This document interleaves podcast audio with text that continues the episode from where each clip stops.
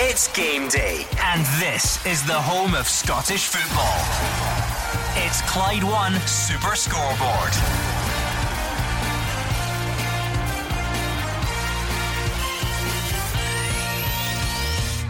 The transfer window is well and truly open. The drama's in full swing, and we've got some fantastic lower league fixtures this afternoon as well. I'm Gordon Duncan. Joining me today in the studio, Alex Rae, Mark Wilson, and Hugh Keevins. We don't just nod in the direction of the lower leagues here on Super Scoreboard. We give them their full place in the wacky world of Scottish football. I proved that on Super Scoreboard last night by getting the outcome of Morton and Ross County all wrong. New year, old mistakes.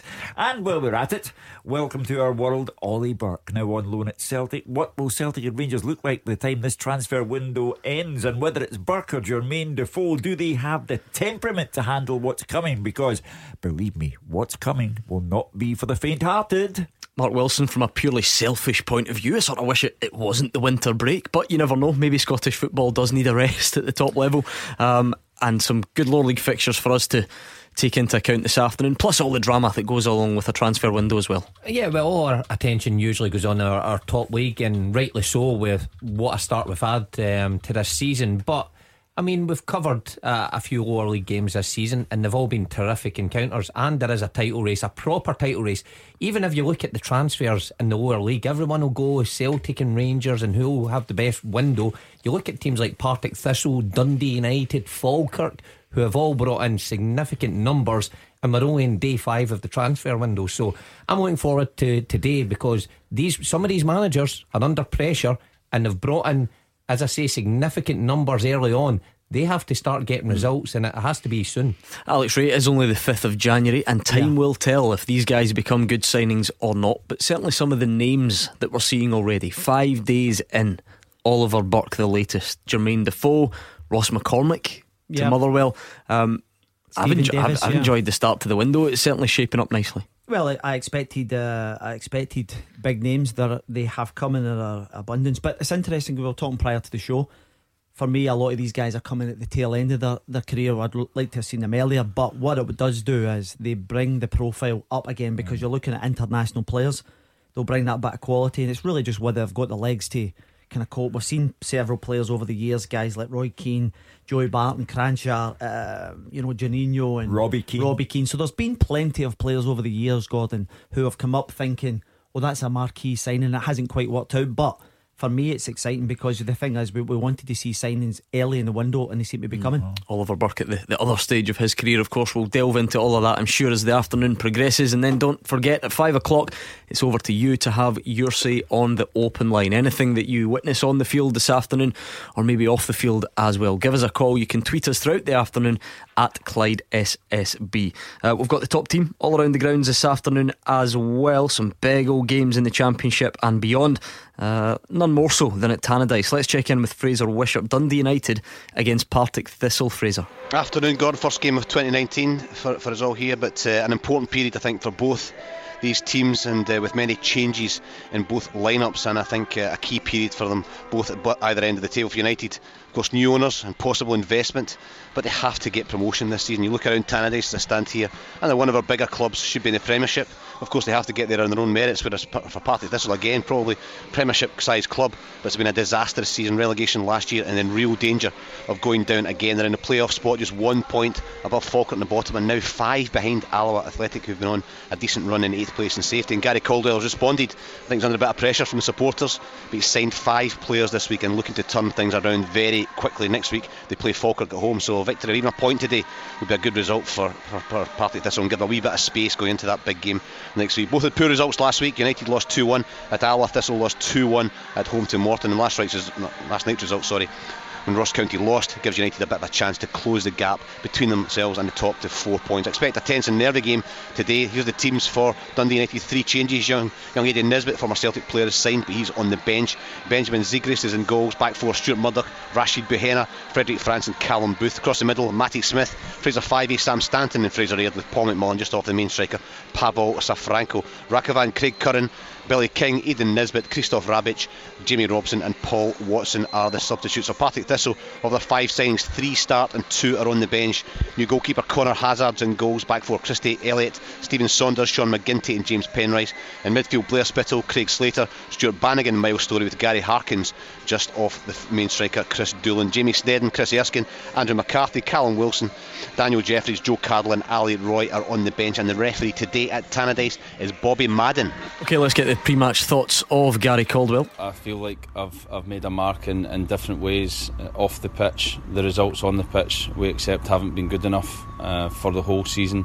Uh, and I felt it was important that you know this window gave me the opportunity to try and change the dynamic of the squad and, and change the results through that. I believe we have a nucleus of players that, that need a little bit of help and uh, the players that we brought in, the experience they have, the know-how they have of this league will, will help them go on to get results and, and progress this club forward. I think every player we've signed has, has quality, but experience of this league and understanding how to win games in this league. I believe since I've been at the club, where we should have won more games than we have, um, and our performances uh, have have deserved better, but we haven't got it because of a little bit of understanding and know-how in certain situations. And I believe the players we've signed will bring that.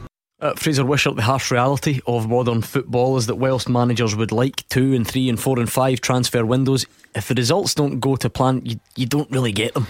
No, you don't get them, and you don't even get one transfer window. In Gary Caldwell's case, some supporters already. Uh, I think I think Ronnie was at the, show, at the game last week for our show, and seeing some of the supporters already getting onto to his back, which is far too early. There's a touch of St Mirren a couple of years ago about Partick Thistle, you know, relegated and then find themselves in real trouble. When Jack Ross came in, he didn't get instant results, and uh, his first transfer window was similar. It was a January window, 10 in, 10 out.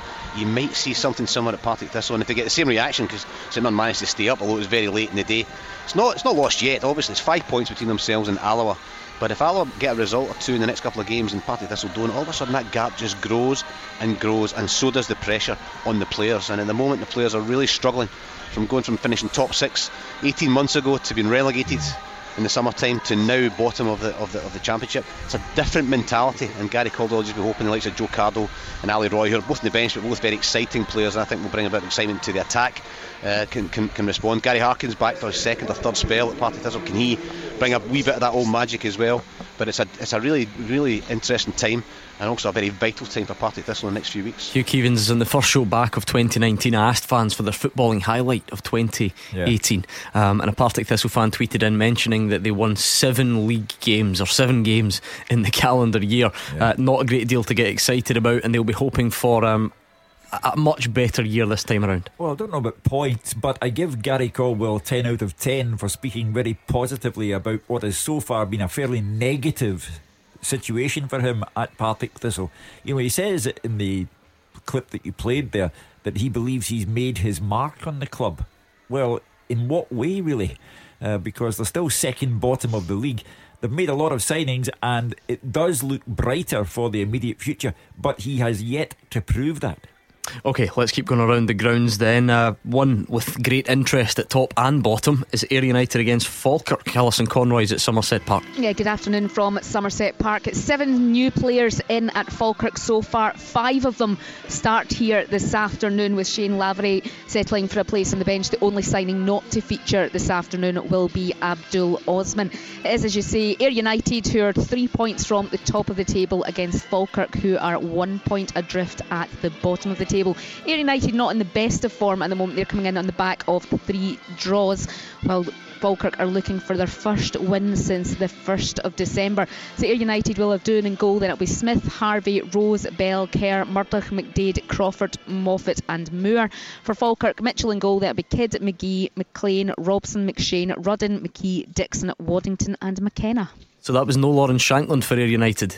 Nope, Shankland is out this afternoon. He's one of two changes to their team, so I'm just checking if he's on the bench. He is not on the bench either. So let, let so me get this straight. We spend all season banging on about Lawrence Shankland. We, we, eventually, I don't care. We eventually get the chance to cover an Ayr United game, and he's nowhere to be seen. Would you like me to go down and have a word? Well, if you could just patch him up and get him on. Do you want me to go down and find out if he's actually here injured the, or if he's Alison, not here? Find out if this game is actually still official if he's not playing. Honestly, oh, see, he's been the super scoreboard player of the season. I, I know there is a lot of SFA people here this afternoon. Well, I don't know what's going on. Listen, Call up coming, but he can't be because he's not playing. I read a great piece this morning on Lachlan Cameron, who's the Ayr United owner who lives in Pasadena, California.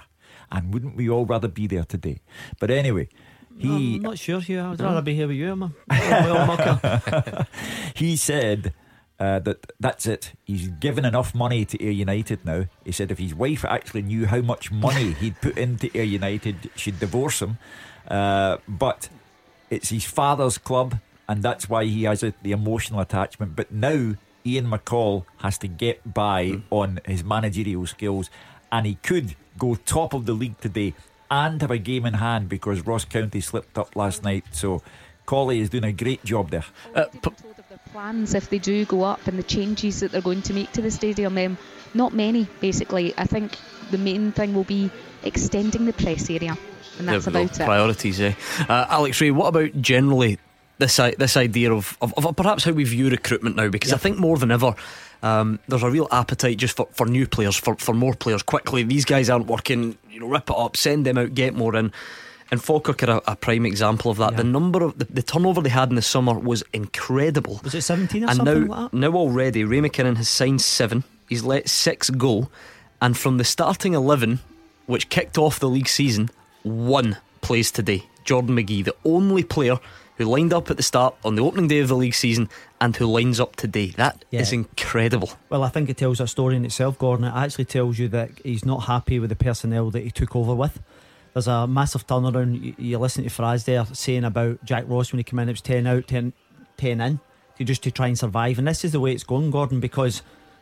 Um, you know, because of the need to try and stay within divisions and you know the the, the supporters, the demands, uh, and it's just a quick turnaround. But what I will say is, it's not conducive to success. If you're constantly in each window shipping out 15, bringing in 10 in January. There's a, uh, it's, there's, there's no sustainable. Uh, I know it's desperate stages for Falkirk, for Partick Thistle, and this is the reason why you're seeing the, the, the amount of numbers in which you're seeing. Um, but to try and get a steady ship, you try and have a nucleus, you try and stick to them, and you try and add, and you get rid of the chaff, and then try and add better ones. But it's a tough old gig. Mark Guidi's at Dunfermline against Alloa. I am uh, Gordon. Thanks very much. Yeah, Dunfermline against Alloa here at East End Park. Alloa, the only part-time club in the division, but they are punching above their weight. Jim Goodwin has his team in eighth spot. They're on 19 points, just four behind Alloa, who sit one place uh, above them. Sorry, Dunfermline. So a win today would put them right on touching distance and only within a few points of the playoffs at uh, just beyond the halfway stage. For Dunfermline, Alan Johnston needs to get results. They have underperformed. They've not been consistent enough. But a home game against Alloa is one that they'll certainly expect to win. I don't have teams yet, but they will be with me, I am told, by the Dunfermline press officer within the next 10 minutes. Ah, okay, well, uh, watch this space on that one. And we're into League One as well today. Gordon Dalziel, intrepid reporter, is out at Dumbarton against Forfar. Did you? of the day in Scotland here at Dumbarton. I'm really looking forward to it. Firstly, you found your you found your way there yourself, no, I didn't. I got lost. I had to ask a stranger. and secondly, that you managed to plug that equipment in on your own. No, I didn't. One of the Forfar guys Oh, done right, it. okay. Carry So. I've, I'm off to a good start, but I'm really looking forward to this. I must admit, I had a bad week last week at Ibrox. I've been demoted to First Division football. Can't get any be- can't get any better for me. But I was I was talking to Duff there, and it just shows you the different side of football. This is the bread and butter side of football. He's in his office, five to two, still can't name a team. Doesn't know how many substitutes he's got, and this is going to be a big ask today because he's fighting relegation. He's only three points off the bottom and he's playing a Forfar side who are playing very well. In the last two games, they'll beat Dumbarton 2 0 and 3 0 respectively. So it's going to be a tough ask for Jim, but I'm really looking forward to it. I'm promised plenty of goals. So weather good, pitch is fantastic. First division, here we come. Uh, yeah, Wilson doesn't even know what the league's called, but there we go. We'll get that nailed down by the end of the afternoon. Uh, maybe that's what it was called back in your. In fact, it wasn't because this is League One. It's still Division Two. Anyway, Hugh Keevins, what about that? That is the reality. We were having Yeah. a bit of a laugh and a joke, but you know that, that that is the reality when you when you go down the divisions. There's a there's a, a basic element there that. That we perhaps don't see often enough. Jim Duffy, with an hour to go, doesn't know how many players he has available this afternoon. Listen, even when Jim Duffy was the manager of Dundee, he was paying for things out of his own pocket at Dens Park, and that was in the. That's right, yeah. Yeah, you know, so he is well used to life's fluctuations and fortune uh, uh, where football is concerned. So Jim Duffy won't panic, that's for sure. Uh, but it is a, a reintroduction to the real world for Gordon because you know the, most weekends he finds himself at Celtic Park or at Ibrox, and there at Dumbarton, one stand, an unobstructed view of Dumbarton Rock. Uh, it's all there for you guys. Uh. Have they got my statue up Do there? you know, Hugh, honestly, I'm not kidding you on. I'm actually looking forward to this. I, I want to see the standard. I've not seen much of this standard before. Um, Too right, because you didn't come to any Airdrie games. That's, that's, because, hey, that's because you kept losing them, uh, and, you, and you were the manager at the time. But uh, it's, Thanks it's for your support. but it is it is incredible. I, I really felt for Duff there, and he's waiting for, you know, the doctor to come in. He doesn't know how many subs he's got. It, it, it shows you the difference. He was telling me that he went for a player in loan, and the player, no disrespect, decided to go to Cowdenbeath. What chance have you got at this level? And I admire the managers, the coaches that, that go constantly at this level, part time, work hard, wheel and deal, try and get players in and try and improve their team. It's a big, big job. Unfortunately, Mark wasn't up to it. Uh, I think last time, well, in fact, one of the my recent visits to Dumbarton, I saw Mark Wilson in the flesh score a screamer against Yeah. Rangers. Now you wouldn't believe it if you hadn't seen. I I saw it with my own eyes. believe it, What was the yeah. final score though? I went slightly pear shaped Yeah. after that. 4 1 we got beat. And Alex, was your final game as St Mirren manager Yes. at Dumbarton? I was there A as draw. well. I was a So, draw. uh, uh, no, no classic. That's my final day for Clyde then. well, we'll see how the rest of the afternoon goes. Uh, Mark Guidi, you have teams at Dunfermline. Yes, I do. Alan Johnston goes with Lee Robinson in goals. It's Tom Beadling, Jackson Longridge, Lee Ashcroft, Danny Devine, James Craigen, James Vincent, Callum Higginbotham, Myles Hippolyte, Aidan Keena, and Joe Thompson on the bench for the Pars. Cameron Gill, Lewis Martin, Ryan Williamson, Mark Durnan, Fazal Baktui, eh, Callum Smith, and Robbie Muirhead. A real experienced squad there for the home team for. Alloa Athletic, Jim Goodwin goes with Neil Parry in goals, and it's Scott Taggart, Liam Dick, Sam Roscoe, Andy Graham, Stephen Hetherington, Iain Flannigan, Jordan Kirkpatrick, Alan Trouten, Connor Shields, and Dario Zanatta on the bench for the Wasps. Chris Henry, Kevin Cawley, John Robertson, Liam Butt, Greg Spence, Adam Brown, and Ahmed Alulu. And today's match referee, Gavin Ross.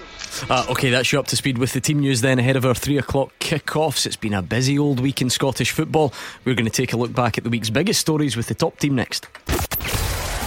Clyde One Super Scoreboard with Thompson's personal injury solicitors. Get the result you deserve. Talk to Thompsons.com.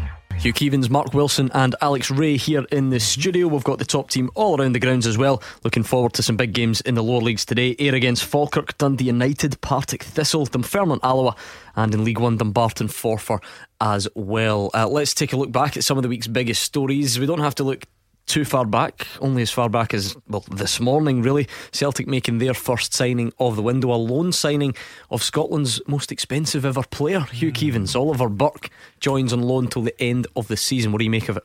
I think that Ollie Burke is uh, arriving at a very interesting time in terms of the relationship and the rivalry between Celtic and Rangers. And, you know, Celtic, it is by no means certain, will win eight in a row. Their lead is a precarious one, and the signings will have to quickly find their feet in what's going to be a frenetic end to the season because the signings that Rangers have made. Uh, Defoe, you can argue all day whether he's got here too late in his career or is just right for Rangers.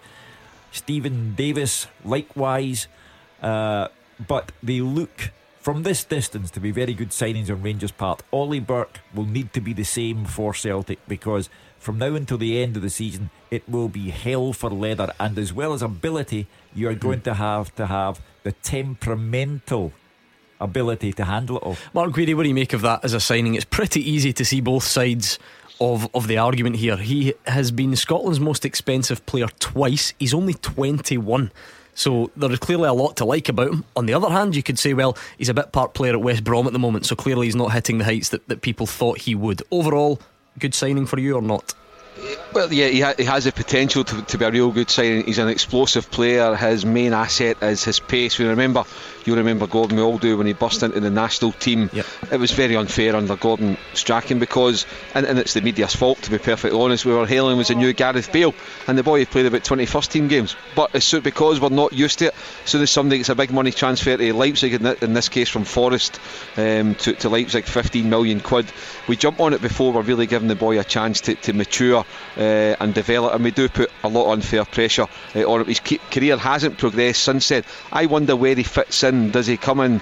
Uh, I don't know if, how much his game's evolved in the past couple of years, but we always thought he was a wide player. I don't imagine him taking James Forrest out the team, but there could well be a gap on the left hand side because um, Scott Sinclair just hasn't turned up uh, for the past 18 months for Celtic, so that could be a role for him in there. Or perhaps Brendan Rodgers has got something in mind to change his system. But I don't think that you sign Oliver Burke and make a big financial commitment, albeit it'll only be wages, but there will be a loan fee involved unless you plan to play him. And if he fancies it, he does have the ability to go and make a right good impact on this league. Alex Rees played through the middle for Yeah. Scotland under 21s in recent times. I wonder if that's an option. Yeah, well, I, I'm listening to Mark there saying coming off the left hand side. The times that I've actually seen him, Gordon, he's actually played through the middle or come off the right hand side. So uh, whether he does feature on the left hand side, but I agree with Mark in terms of his potential. I, I've followed him uh, just partly because of the, the fee it was paid for him as a young lad. Uh, his career has stalled. You know, he's went to various clubs. He went over to Germany. Says it was a great learning curve. Comes back to the championship, and it hasn't quite worked for him. So this is a milestone for him and where he goes from here. Because if he doesn't make it at Celtic, that will be his sixth or sixth club already. So, but it's interesting because what he does bring in abundance is power and pace. Uh, um, I think in terms of linking up, if he's going to be a striker option, I think he has to uh, adapt more in terms of his general all-round play. Because if, if you put the ball into the space behind, he will terrorise teams. Uh, but it'll be interesting to see where he fits in. It's a great move for the boy. I, I think he will play off the left hand side. I know we've perhaps not seen him a lot there, but I think Celtic are screaming out for someone on that left wing. Scott Sinclair has been up and down this season, you know, got lots of criticism. And you could say Scott Sinclair didn't have blinding pace, but he looked a lot sharper in his first few seasons than he does now. I think Celtic needs someone with power like Ollie Burke to fill that role. And, and we all know with wingers, it doesn't matter what side they come off with, they can produce either way. But I think having that pace eh, i- is something that Celtic badly need. And I think they've got him at a good time. A, a guy who was hyped up, transfer fee was huge. Okay, it's not went his way, but he's got everything to prove. He's not at the tail end of his career where he's got loads of experience and goals behind him that he can relax on. He's still only 21, with the world at his feet and a lot to prove. the I think that's a good signing the for difference Celtic. is, Mark, he's not coming into the Celtic in cruise control. He's coming into the Celtic who are now in a battle. Yeah. A Mm, genuine battle for the first time since Brendan Rodgers became Celtic manager. They're in a battle to win this league, and he has to make a, a serious contribution, or else the, the fans will decry his signing. Uh, Fraser Wishart, wh- what do you make of him? I think the assets are fairly obvious, aren't they? You remember his Scotland debut against Denmark, as Mark Guidi says, it, it, it was easy to get carried away because he didn't look like a young Scottish player. Absolutely huge, very quick, so powerful. Um, that's clearly what Celtic will be trying to harness. Yeah, it's been going to be interesting to see how Celtic approach this window. In, in recent years, the league's, the league's not been tied up by this stage, but there's been a bit of a gap, and, the, and almost the chat among Celtic supporters is we need to be planning now for the Champions League qualifiers. You know, guys like Patrick Roberts would come in on two-year loans, you know, long-term loans. Uh, Burke's is a short-term loan, and, and it just shows that they, they know that they need to bring in players that's going to make sure that they can win the, the title this year. Never mind the Champions League, because obviously you can't get there unless you win the you win the league. Um, but if you, if you look at all the loan signings that are going to come in, you look at Jermaine Defoe, you look at Steven Davis, you're not going to get them in peak condition. You're not going to get them when they've played regularly this season because if they were in the first teams, they're not going to play. Uh, so, so you, you, you wouldn't actually get them uh, to, to come up here. You know, so on all Oliver Burke's situation, Brendan Rodgers got to look at it thinking, right, he's not he's not played much this year. But he has potential, and you have to go and judge it as a coach and look at it as a coach and look and see what he's done previously and think this lad has got it. He is a player, and now it's up to Brendan Rodgers to, to bring it out of him. And the player will be hoping he can do it and get back into the into the uh, into the West Brom first team. I, I, would think when, when he goes back, you know, he's maybe not playing because the manager's changed as well. The guy who signed him is no longer there, and that often happens to, to, to players. But same with Jermaine Defoe and Steven Davis. It's a situation where the coaches have got to judge it on what can they bring, what have they done recently, and what do I think they can bring. Because in current form, you're not going to get these guys if they're playing regularly. But for me, good signing Oliver Burke. I'm quite excited by seeing him in, in, Scottish football and seeing how he can develop. He's still got a lot to go, but he's going to he's going to develop at a, at a high level now. I mean, Gordon Dalziel, if you were a Celtic fan out there, I'm guessing you would hope that Oliver Burke follows the likes of Ryan Christie, Callum McGregor, Stuart Armstrong, guys who maybe weren't at the top of their game, but Brendan Rodgers turned them into being at the top of their game. Yeah, for me, he needs to hit the ground running, Gordon. Um, the boys all touched on it there. There's no doubt the lad's got ability. He's got ability in abundance. The big question mark just now, I would look at him. So many clubs he's had, and he's still 21. They could, there must be something wrong somewhere. So it's a great opportunity for him to come to Glasgow and really get into the, the Celtic team. I think the reason they've signed him, and I think it's a good signing because Mark touched on it, Mark Guidi touched on it, Alex touched on it, seen him playing in all different positions. And he's one of these guys that on his game, he can play in any of the positions. So he gives Celtic great options. But he's got to hit the ground, ground running for me. Uh, let's talk about the, the recent news, if you like, or the, the, the most recent news regarding Rangers. Mark Guidi, Jordan Jones, and Glenn Kamara have been at Ibrox this morning, so that's clearly uh, nearing its conclusion. Um, at the moment, it looks like pre contracts with a view to move at the end of the season, but you never know. Maybe something could be done for the more immediate term. What do you think? Yeah, I mean, I think in, in, in the case of of uh, Steve Clarke and uh, Jim McTabb, I'd say more so uh, Steve Clarke. I, I, would imagine if Dundee could get money just now um, for uh, Dun, uh, Kamara, they, they, they would take it. I don't think they would value him as a, as a great loss. In terms of Jordan Jones at uh, Kilmarnock, I think Steve Clarke needs to sit down with the boy and say, "Listen, will you be committed? Can I still rely on you to give you to give me what you've given the club in the first half of the season, or is your eye going to be off the ball?" That that's the bottom line, I think. And if he thinks his eye's off the ball, then you know perhaps they start a, a negotiation period with Rangers to see if Rangers are, are, are willing to, to pay a fee. Kilmarnock then need to weigh that up. Is it worth taking, for example?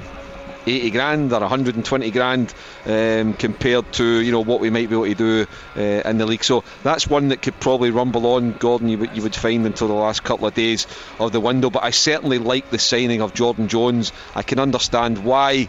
Kamara, I'm not sure if he's much of an improvement at all in, in what they already have. Uh, Fraser Wishart, how problematic can pre contracts be? Maybe it's something that, that fans care about more than uh, more than players or whatever, but th- th- there's always going to be that hanging over the head. Is, is Jordan Jones distracted, and in particular when it's to another team in the division?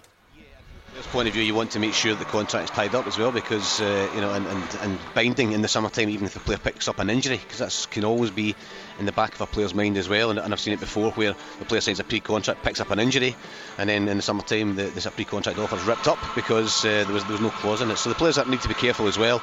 But I think Mark's right. I think that the managers need to look at it and look him in the eyes. And I think John Jones, deep down, will want to go to Rangers. It's, it's an exciting move for him. It's a big move for him and that might be the case that he, that he, he might have to go. But uh, the, the, the, difference between a place in the league that Jordan Jones might take from fifth to fourth or fourth to third is probably more than the transfer fee that uh, Kilmarnock would get. So I, I, they, they, might want to keep him. Um, and then it's just a matter of the player's desire and the player's willingness. Now, most players, their attitude is spot on, but some players it can be, they can be, can be, um, they can just take their eye off the ball a wee bit. I, I agree with Mark with, with Kamara one. It's a bit strange in terms of the, the type of player that he is because they've got a lot of players like that. Rangers, you know, they've got. It maybe says to me that Coulibaly is not going to return after after his loan spell, but they've got Ryan Jack, they've got Ross McCrorie, a lot of players that are similar to, to, to Glenn Kamara. So he might be one that they'll just wait till the summertime anyway, and there's no rush to get him in. But I think if Rangers could get Jordan Jones in, then they would do it now. And it's a tough one for Steve Clarke, tough one for Jordan Jones as well, because you, if you, eh, you're only a human being, and if you get a chance to go to a massive club like Rangers, quadruple your salary, it, it can turn your head. And I think Jones will probably want to go in this window. Mark Guidi, what do you make of Jermaine Defoe? Alex Rae said at the top of the show, you know, he, he off a list of guys who came up here as marquee signings, and it didn't work out. Do you, do you see Defoe being a success up here? Uh, yeah, I do. He's certainly got the ability. He, he's hungry. He's hardly played in the past year, 18 months in terms of starts. So yeah, you know, he's to the best of my knowledge, he's never won a league title. Uh, although he's played at the very highest level for England and down. He's just in full flow. We were enjoying it, and he's gone. Yeah, We'll try and get Mark Guidi back. But it's an interesting point that, that, that Alec Ray uh, started off today. Uh, I remember going to Robbie Keane's debut for Celtic at Rugby Park. Kilmarnock won 1 0. Uh, I remember uh, Roy Keane making his debut against Clyde in the Scottish Cup. Clyde won 2 0. Uh, you know, so you know, nothing is certain in this life, and in the mad world of Scottish football, absolutely nothing is certain here. I think we've got you now, Mark Guidi. Yeah, sorry, uh, I didn't realise I'd, I'd, cut off. But yeah, I think it'll be a great. Uh, it's probably the best I've sounded in a long time. He's um, he's got the potential. Oh, sorry, not potential. He will be uh, a really good signing for Rangers. Again, where I've posed the question about Oliver Burke, where does he fit in? Mm-hmm. Because I think Morelos strikes me he's been better as a lone striker because he likes that scurrying about and, and, and try to get involved. I don't know yet if he's mature enough to have a strike partner and you know having to sort of bow to Defoe, Defoe's demands if you like because De- Defoe would would uh, absolutely control uh, that partnership so I'm not quite sure uh, where that one works out unless Steven Gerrard is willing to change what he was doing the first half of the season and go to two up front. Right, bit of breaking news this afternoon is that the Scottish FA have issued a statement. Uh, Chief Executive Ian Maxwell says it is with deep dismay that in the last 24 hours we learned one of our match officials having had threats made against him and his family. We're in close contact with those involved with Police Scotland to ensure they're safe and those responsible are identified and held accountable uh, for their actions. I won't read it all. It goes on to say it's not the first time in recent weeks that officials have been targeted. Um, they're unacceptable, extremely concerning. Um, our match officials make hundreds of decisions each game. They take huge pride in their work. It's inevitable that some of the decisions will be viewed differently and debated uh, by others. But when that difference of opinion manifests as threats to our officials and their families, a line has been crossed. Hugh Keevins. This is obviously uh, in response to the fallout from yep. last week's Rangers and Celtic game, which has seen John Beaton on the receiving end. Let us be brutally frank and honest. Scottish football has an antisocial, lawless element. We have been troubled this season by racism, sectarianism, the Hearts owner, Anne Budge, threatening to close part of the ground because of a right wing political element within the Hearts support. Therefore, we have not very much to be proud of where this season is concerned. And let me also underline that this lawless antisocial element is a minority. It is a minority. However, anyone who makes that call to John Beaton is the type of person who should be ashamed of himself or herself, whoever did it, because he, for me, was wrong in two out of three counts where Alfredo Morelos was concerned. However, that's football and that happens. It does not mean that you then become a target hmm. for the antisocial element. Uh, Fraser Wishart, I'm sure if and when a summit comes with, with players and managers and referees, you will be involved in your role as, as head of PFA Scotland. How on earth do we stop this getting out of control? Because it already looks as if it is. Well, I, th- I think that, the, that that was a statement that, that we all agree with 100%. What's going on with John Beaton is an absolute uh, disgrace, and further than those who just made the comments and the threats and whatever else, I think we should be finding out, and the police should be finding out who actually posted these, his details online somewhere.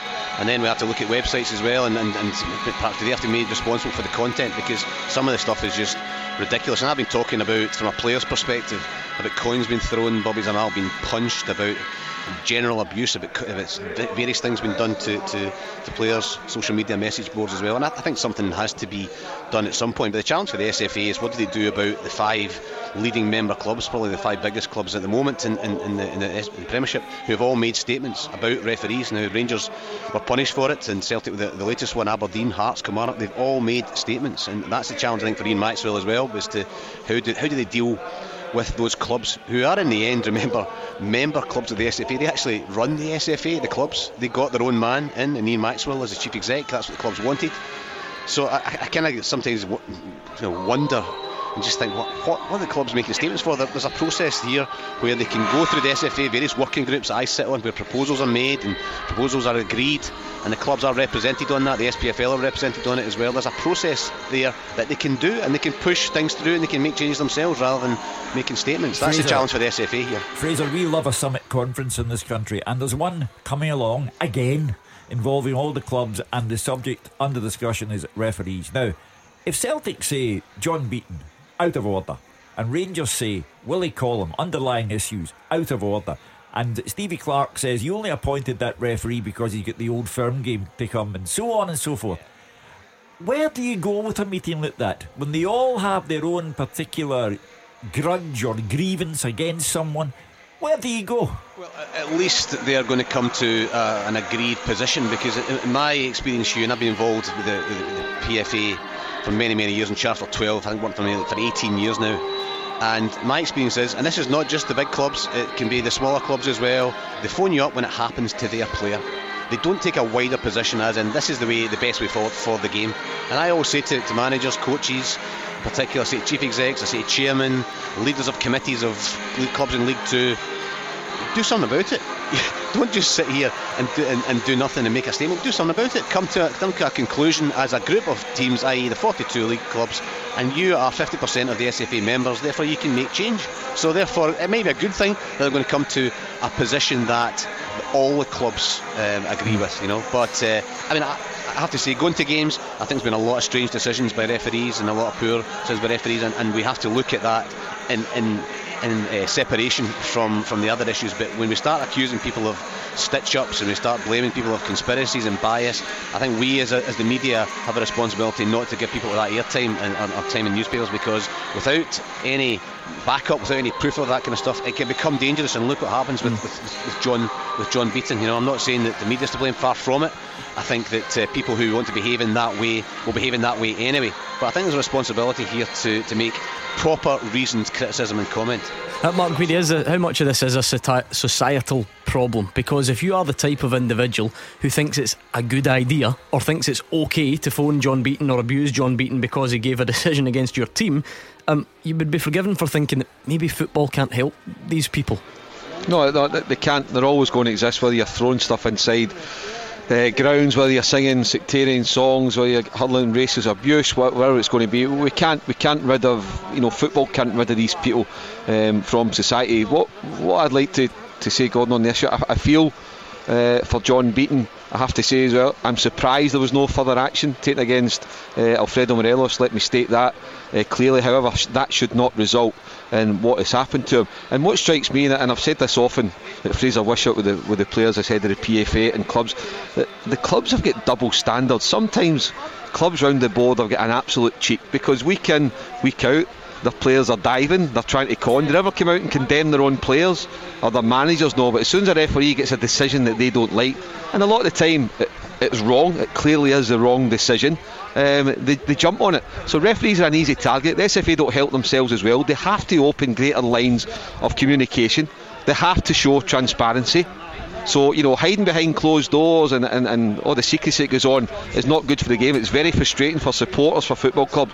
But football clubs, before slagging off referees and putting out statements, take a look at themselves. And if they try and clean up their own game in terms of the behaviour of their players, and the PFA as well, because they still don't actually say, actually find it disgusting that fellow players will go out and try and con fellow players. And when you're doing that, you're making a referee's job harder. So it depends where you want to start the process, Gordon. But it's not just about referees. Clubs, players, PFA, all the stakeholders all have a major role to play in it. Right, we're a bit pushed for time, so we're going to have to leave that there. But just finally, Alison Conroy at Ayr against Falkirk. Your referee this afternoon is? My referee is John Beaton. Well, hopefully a quiet afternoon for John Beaton down at Somerset Park. Uh, we're going to go back around the grounds next. Clyde One Super Scoreboard with Thompson's personal injury solicitors. Compensation. They know the score. Talk to Thompsons.com. Hugh Keevins, Mark Wilson, and Alex Rae here in the studio with me, Gordon Duncan. This afternoon, we've got some big games down the divisions in light of the shutdown in the top league. Ayr United, Falkirk, Dundee United, Partick Thistle, Dunfermline, Alloa, uh, and Dumbarton, Forfar. I'm a bit out of breath, Hugh Keevins, because uh, yeah. just as, as the break ended, I tried to throw my bottle of water to yes. the producer to get a drink, and I almost killed you, a national treasure, and nearly whacked you right in the head. Um, it was very dramatic. And just when we're talking about people behaving inappropriately at football mm, matches, exactly. I have thrown a missile in the studio and almost wiped you out. Also, you could just summarise it by saying you got a lousy aim as well. It's that big speaker above my head, it, it was causing havoc. Anyway, back to the football this afternoon. Ayr United against Falkirk. Um, Alison Conroy, the word coming out of Somerset Park is that Lawrence Shankland has a calf injury. Um, of course, it's that time of year. People can be cynical if they want and say, oh, this must mean he's on his way. But Ian McCall seems pretty adamant that it's a calf injury. Yeah, he'll be back by next week. We'll obviously speak to him at the end of the match as well and get him to repeat that. But as far as we understand, it is just an injury. Uh, there we go. And I suppose you, the incentive is there for Ayr United, having watched the brilliant yep. job that, that Morton did against Ross County last night. Ayr United now know um, that they can go top with a win and they would have a game in hand over Ross County as well.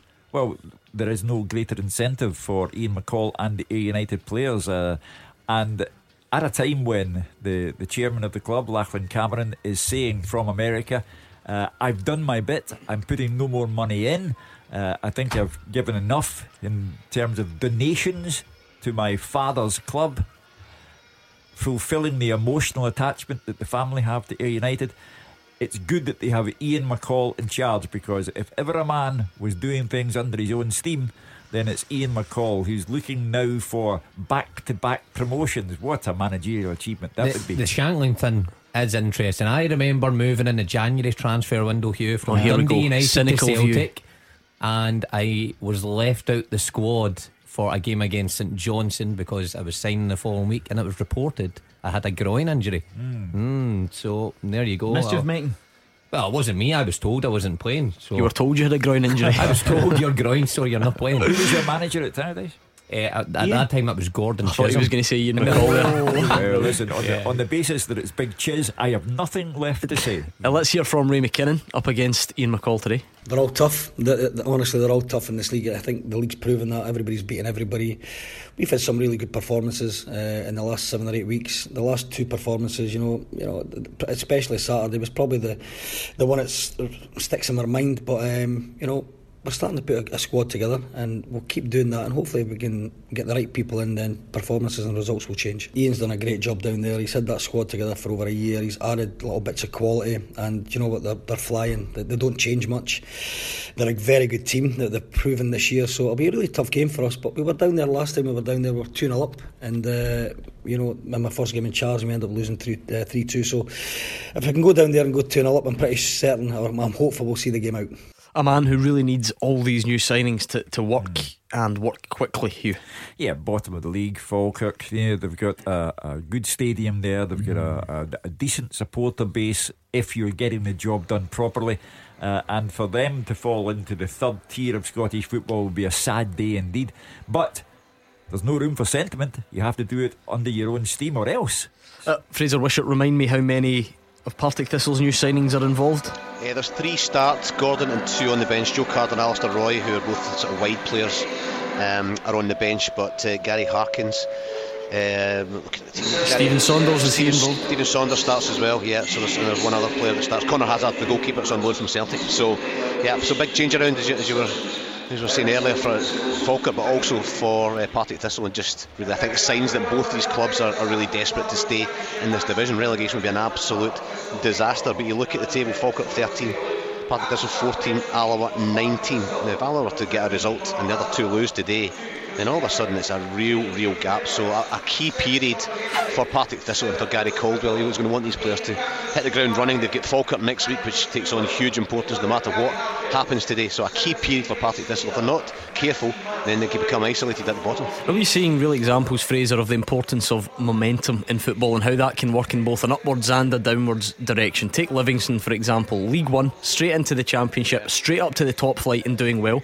Ayr United may well get back to back promotions also, but on the other hand, teams like, I mean, you mentioned St Mirren previously, Partick Thistle, once it starts going wrong, it's not easy to turn it around. Yeah, a losing habit, and uh, you know, it's in earlier Thistle 18 months ago finished in the top six, and, and, and, then they started this season after being relegated with much the same team. I know they lost a lot of players uh, over the summer summer period, but they still had the likes of Doolan and and um, uh, Erskine and these types of guys, but it just hasn't happened for them. And when the confidence goes and you're losing games, doesn't matter whether you're losing games at the top level or the bottom level, losing games can become a really, really bad habit. And, and you're right, Ayr United are a, a, prime example, doing the same as Livingston with the same players, momentum, confidence. Lawrence Shankland bangs in a barrel load of goals. They're all playing brilliantly last year, and they just keep that going. And for Partick Thistle, it's about changing things around, changing that mentality. But again, football's football's about confidence, and I think all the lads who've played football, you know, you play your best and you do things without even thinking when you're comfortable. When you're not playing particularly well, things going against you. You start to overthink things on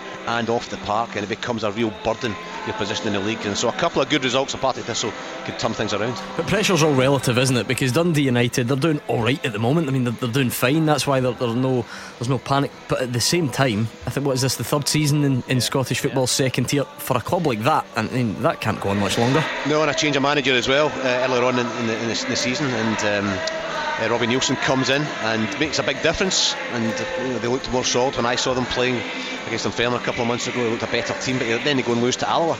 And so all of a sudden they were seven points behind. But with Ross County losing, that win gets them back to four points behind. But you're absolutely right, Gordon. They have to get up. They've got new owners, a new investment. There's a new structure going to come in with director of football and, and sporting director, etc. There's no point in having that in the championship. You've got to get this promotion, and they've got to keep themselves up there beside Ayr United and Ross County. That's imperative. And, and, a home win today is absolutely vital for them. If they lose today, with Ross County having lost um, last night, I think it'll be a huge blow for the Tannadice faithful. And success is relative as well. Mark Guidi for Alloa, uh, their their expectations will be realistic if they can stay in that division that will be fantastic for them, for Jim Goodwin, and they're making a good go of it at the moment. You're watching them at Dunfermline today.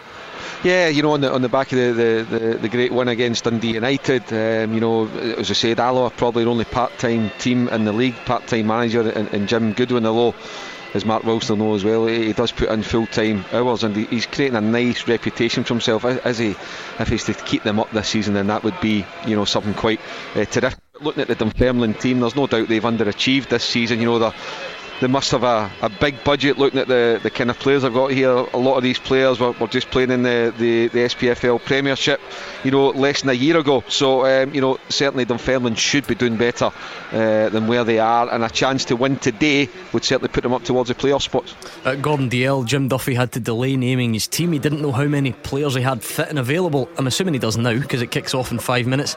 Uh, so give his teams at Dumbarton against Forfar. Yeah, well, uh, unfortunately for Jimmy, he only can name three subs this afternoon. We'll give you starting lineups, Gordon. Uh, it's a 4 4 1 1 for Dumbarton. Smith in goals, back four of Ballantyne, Dowie, Carswell and Dyer. Midfield four, Peyton, Forbes, Hutton, Barr, Gallagher and Dom Thomas up front. For Forfar, it's a 4 4 2. McCallum in goals, Meakin, Travis, White and Malone. Midfield four of Bain, Riley, Hill, Easton goal scoring machine John Baird and Hilson up top. So I'm looking for goals. Uh, there we go. So that's your team lineups. All the pre match talking is done, and the kickoffs in the three o'clock games are coming up next. After the action, it's your reaction. 0141 951 1025. Clyde One Super Scoreboards Open Line. Full time scores from today. No top flight action, of course. So in the Scottish Championship, it was Ayr nil, Falkirk 1, Dundee United 1, Partick Thistle 1, Dunfermline 2, Alloa 2, and Inverness 1, Queen of the South 2. In League 1, it finished Arbroath 1, Brechin nil, Dumbarton 2, Forfar 3, East Fife 1, Airdrie 2, Raith Rovers 5, Stenhousemuir 1, and Stranraer 1, Montrose 2. Into League 2, it finished Annan 2, Elgin nil, Cowdenbeath 2, Berwick nil, Edinburgh City nil, Stirling Albion 1, Peterhead 1, Clyde 2, and Queen's Park 2, Albion Rovers 2. We will cherry pick the FA Cup matches for you, too many to mention. Bournemouth 1, Brighton 3, Burnley 1, Barnsley nil, Man United 2. Reading nil, West Ham 2, Birmingham nil, Aston Villa nil, Swansea 3, uh, Chelsea 2, Nottingham Forest nil, Everton 2, Lincoln 1. And I think that just about does it. A few half five kickoffs in the FA Cup as well. It's now over to you 0141 951 1025. Where are you at again today? What did you see? Is your team on their holidays? What do you make of the signings so far? Oliver Burke, give us your thoughts. Uh, Glenn Kamara, Jordan Jones, Jermaine Defoe. Let's talk transfer window. Hugh Keevins is here. Mark Wilson, Alex Rae, Gordon Dalziel, and Mark Guidi. What's happening, Hugh? Oh, well, the, the Partick Thistle fans in our vicinity, you're bottom of the league. 20 games played. Is the concern now real? Uh, Celtic and Rangers fans, the argument will be ah, Jermaine Defoe's too old. Ah, Ollie Burke's have been a flash in the pan. Let us know. 0141 951 1025. Do it now. John's a Rangers fan from Parkhead. Hi, John. Hi, Gordon. What's in your mind tonight, rest- John? And the rest of the panel wishes all the best for the 2019. Yeah, same to you, John. Uh, Thanks. Just a, just a couple of points. Uh, just before I make my, my own point, uh, Alec, I'm watching the soccer sixes here, Yes. and, I- and I, I'm, a, I'm a, like yourself. I'm a wee bit top. I'm a wee bit short on, on top. I've looked at that David James. And the last time I seen David James, it was, like, it, was, it was like me. He's a number one. All of a sudden, he's got a, he's got a rug. Where did he get that from, Alec? Is that a transplant or is it? No, not at all. He always had a good head of hair, but the, I think he went from the kind of perm element now to the Buffon. He's, he's, he's watching Oh. Gordon Duncan in the studio here. Unexpected phone call of the year, I would say, John. David James here aside, what's on your mind? Right, right. My two, my two points is I want to take my hat off to, to Dave King. I want to take my hat off to Andy Halliday. I thought obviously Dave King with the, the, the ticket reduction to the Celtic supporters last week, and a lot of people said that the atmosphere wouldn't be the same. Ibrox was actually absolutely buzzing last week. It was jumping, uh, and I'd like to take my hat to Dave King, and also to Andy Halliday. Obviously, you've got Mark Wilson and you've got Albert Ray, two two pros. I mean, An- Andy Halliday was sent to the other side of the world uh, with, with, with the visit and the opposition fans singing his name over a year ago, 18 months ago. Uh, and it just shows you how, my, opinion, like maybe the guy's not a, he's not a betting bar, but what he is, he's a seasoned pro. A good, a good manager, a good coaching behind him. And you looked at him last week. I came on last Saturday night after the Rangers Celtic game. He's, he's tackling the first two minutes. Told me that he set his stall, or maybe set the, the Rangers stall out last week. It just shows you, I mean, how how a footballer, how, how maybe the, how they can change, maybe the right person behind them, and maybe the right players round about them. And just a couple of points. I don't think Morelos is going anywhere. I'm led to believe that Rangers have had two bids of twelve million pounds knocked back in the last four or five days. That's what I was told. I tried going to the show the last couple of nights. So I know there's a wee bit of people saying the post coming and will Morelos go, and I don't think Morelos is going anywhere. I'm led to believe if he does go, he'll be going in the summer. Uh, right, I'm not, not. That's not one I'm aware of. That's not to say it hasn't happened. Mark Guidi, anything shed any light on, on that last point? No, um, not, nothing um, that I fear. But I agree, I'd be very surprised if he's sold uh, in January. I'm, that Rangers would absolutely be able to sell him in January if they wanted. There's certainly not a shortage of interest in him. But uh, unless they've got something else up their sleeve. Um, in, in terms of another striker to come in, uh, I think it would be madness to get rid of Morelos this month. Gordon Dalziel, what about John's first point regarding, well, not not regarding David James's hair, the other one about Andy Halliday? Yeah, I totally agree with him. I thought, uh, like a lot of people, um, not that long ago, he'd be going out the door. When Steven Gerrard came in, I thought that'll probably be the end of him. Then he ended up playing left back, and I'm thinking, well, that's not his natural position. But I agree with John there. I thought last week, you, you look at James Forrest, everybody's been saying how well James Forrest has been playing. He's been on fire, he's been causing all sorts of problems. I thought Andy Halliday, I think he won man of the match in the stadium. I thought he was absolutely outstanding. And, he, and John's right. All it is is a bit of belief from your manager. We all know he's a Rangers guy, but that counts for nothing because you've got to go out there and produce it week in, week out. And to be fair to the lad, he's stuck in, he's worked very hard, he's kept his head down, and he's de- he deserves everything got. I thought last week he was magnificent, I really did. We do have some breaking news this evening, and it's that Rangers have confirmed the signings on pre contracts of Glenn Kamara and Jordan Jones. Both will join in the summer when their contracts with their existing clubs expire, and both join Rangers then on a four year deal. So, players that we should know quite well in this country. Jordan Jones has been playing for Kilmarnock now um, on the wing for the, last couple of seasons. Glenn Kamara in the middle of the park at Dundee. So, Rangers fans, Kilmarnock fans, Dundee fans, give us your thoughts on that right now. 0141 951 1025. John, since we've got you on the line as the news is breaking, what do you make of those signings? I, I, also, the, the boy Jordan, the boy Jordan Jones is the boys. Every time I've seen him on the TV uh, against Rangers, the boys get, he's got pasty bum, uh, and I think maybe another Andy Halliday. Nothing against. Uh, excuse me, I've got a real touch of the cold here. Nothing against Steve Clarke, but maybe Steven Gerrard, maybe pull, maybe even get maybe make him an even better player. And the boy Kamara, I've, I've seen him a few times, and I was reading uh, I was reading Neil McCann today in the paper, and he says that He said he could be the next. I can't remember the player. Neil McCann Vieira. mentioned. I think he says was it Vieira, uh, something like that. Uh, Vieira, sorry, the, the next Vieira. Yeah. He was maybe just talking about He said style, he, was, lad. he said he was a mini Patrick Yeah, Vieira. The day that somebody comes out one of these articles and says, "You know what? They've signed a right dud," uh, I might listen then. But you know, you you get up, you get somebody who's worked at the club to say, "Oh, he's a mini Patrick Vieira." I mean, look, Kamara doesn't need that kind of headline because it, it puts an undue pressure on him. But but to to go back to John's point about Steven Gerrard and what you get out of players. It, it does seem to be the case. I mean, you you had a Celtic side under Ronny Deila who were not playing attractive football and not attracting capacity crowds, and the vast majority of them under Brendan Rodgers then turned in a season with no defeats. Uh, Mark Guidi, now that it's it's official, so we, we did explore this situation earlier, but it was it was a bit hypothetical. Jordan Jones will become a Rangers player next season, but until then he's a Kilmarnock player. How do you see that playing out?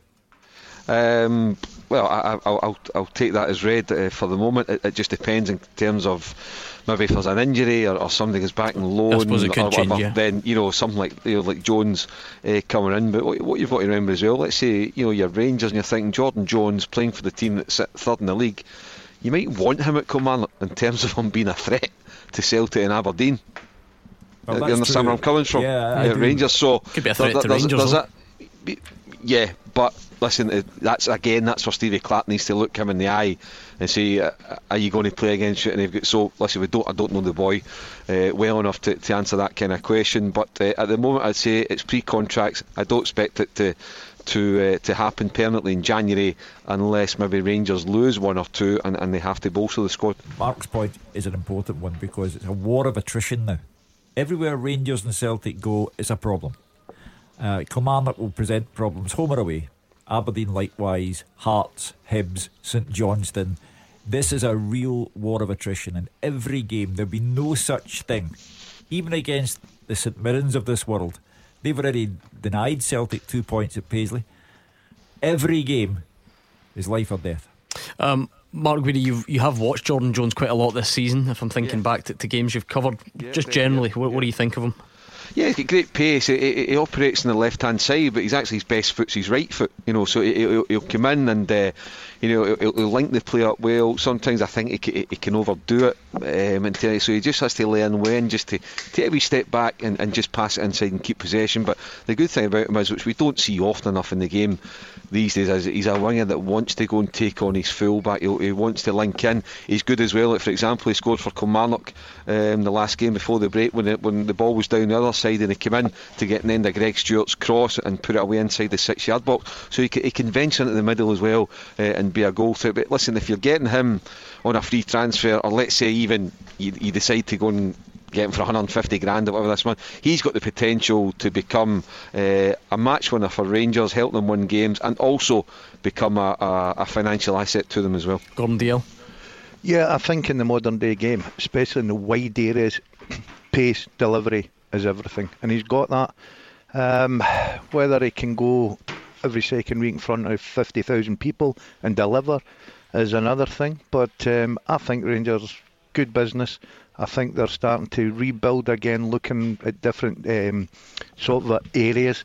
And if you've got a guy like Defoe coming in, what this guy needs, and he will score goals. I don't think there's a question mark there. I know everybody can relate back to other signings coming up from England.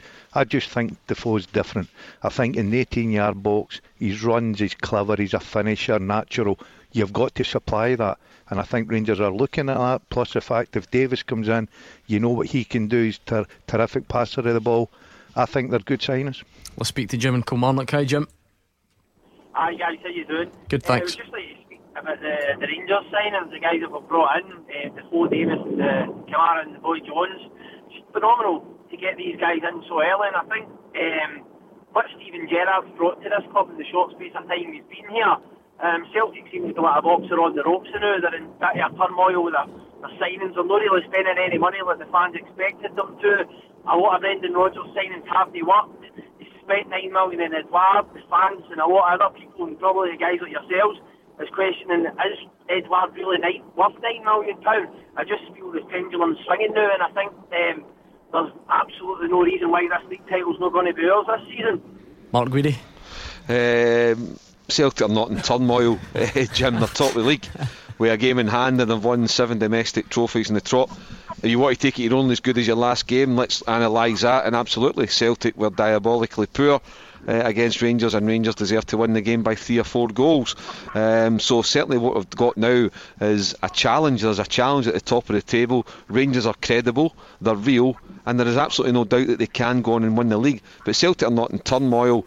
Um, they've got money to spend. The transfer window is only five days old. There's still 26 days to go. So, listen, we assess it all at the end of the season and see what everybody is. But to say Celtic's in turmoil, no, they're absolutely not. They are top of the league. But I think Jim is uh, one of those Rangers supporters who, for the first time in seven or eight years, is now able to see light at the end of the tunnel and know that it's not an oncoming train.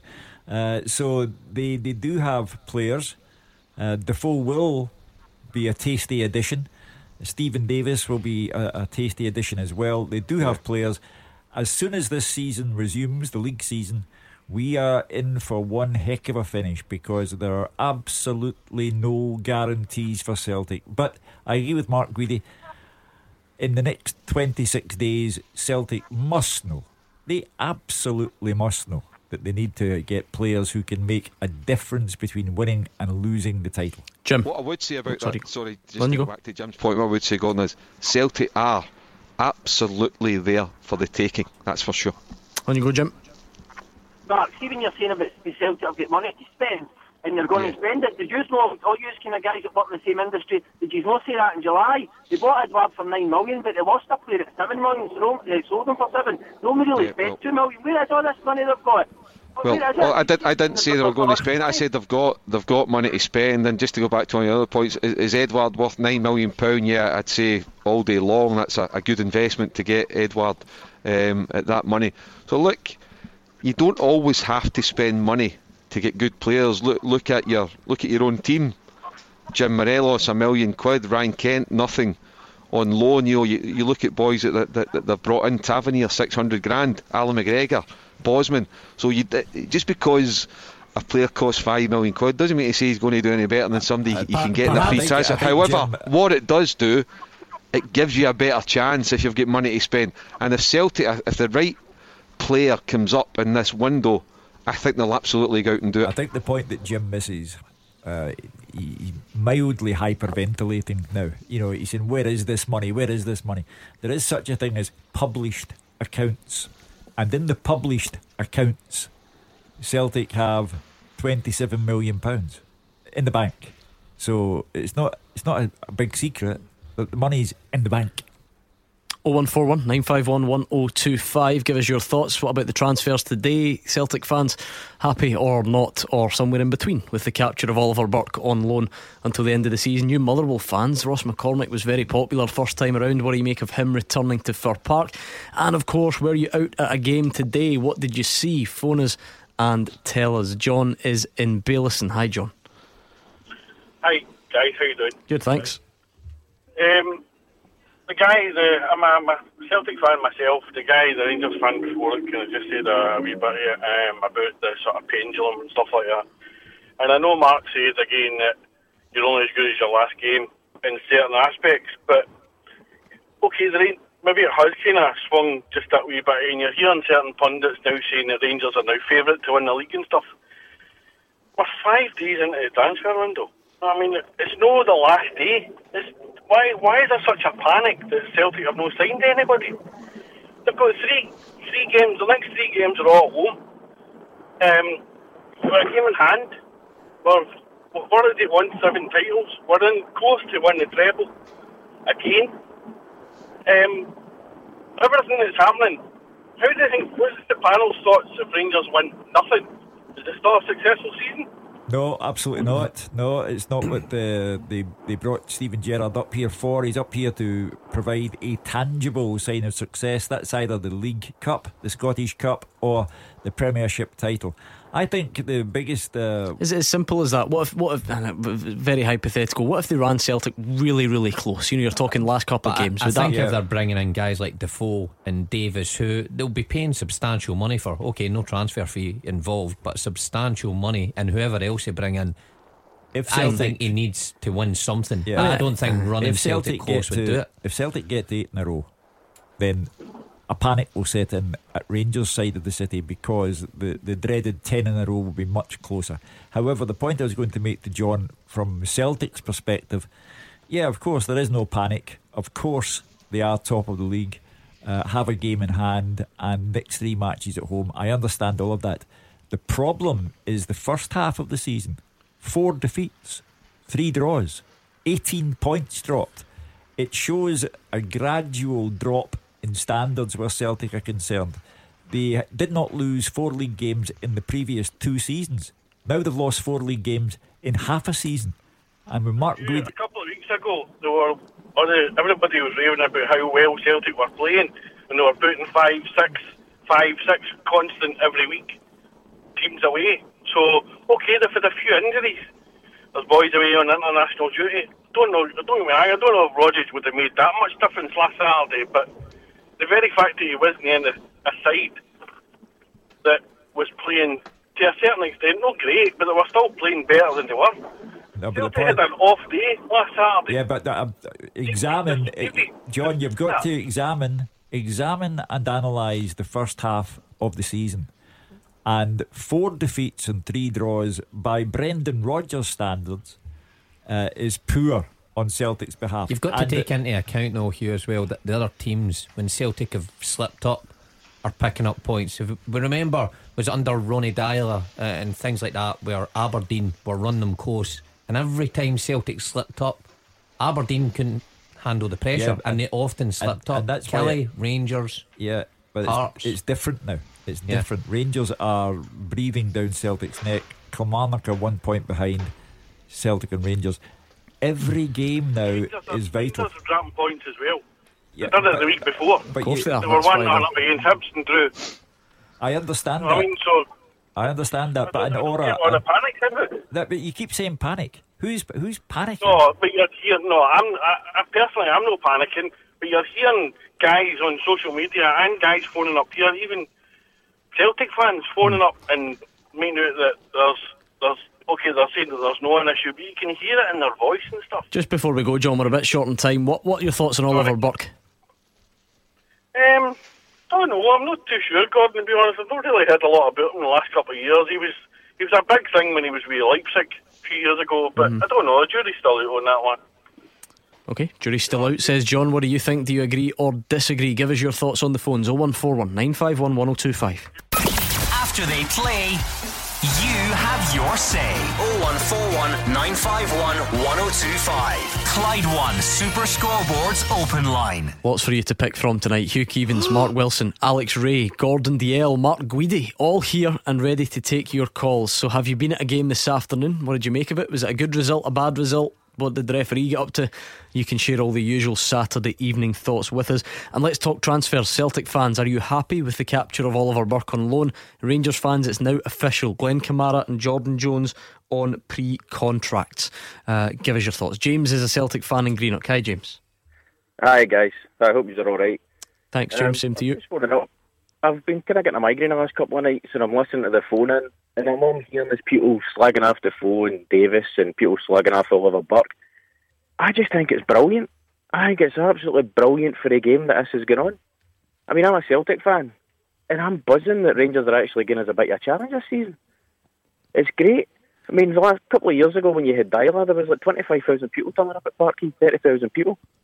Even Brendan Rodgers' first two seasons, the only thing that really kept it interesting for me was obviously the, the unbeaten season, the treble, the double treble. But this is brilliant. and to be honest with you, I take my hat off to Dave King because I said to people, they might not agree with me, but Rangers have smelt blood. And they get Defoe in and they get Davis in very, very quickly.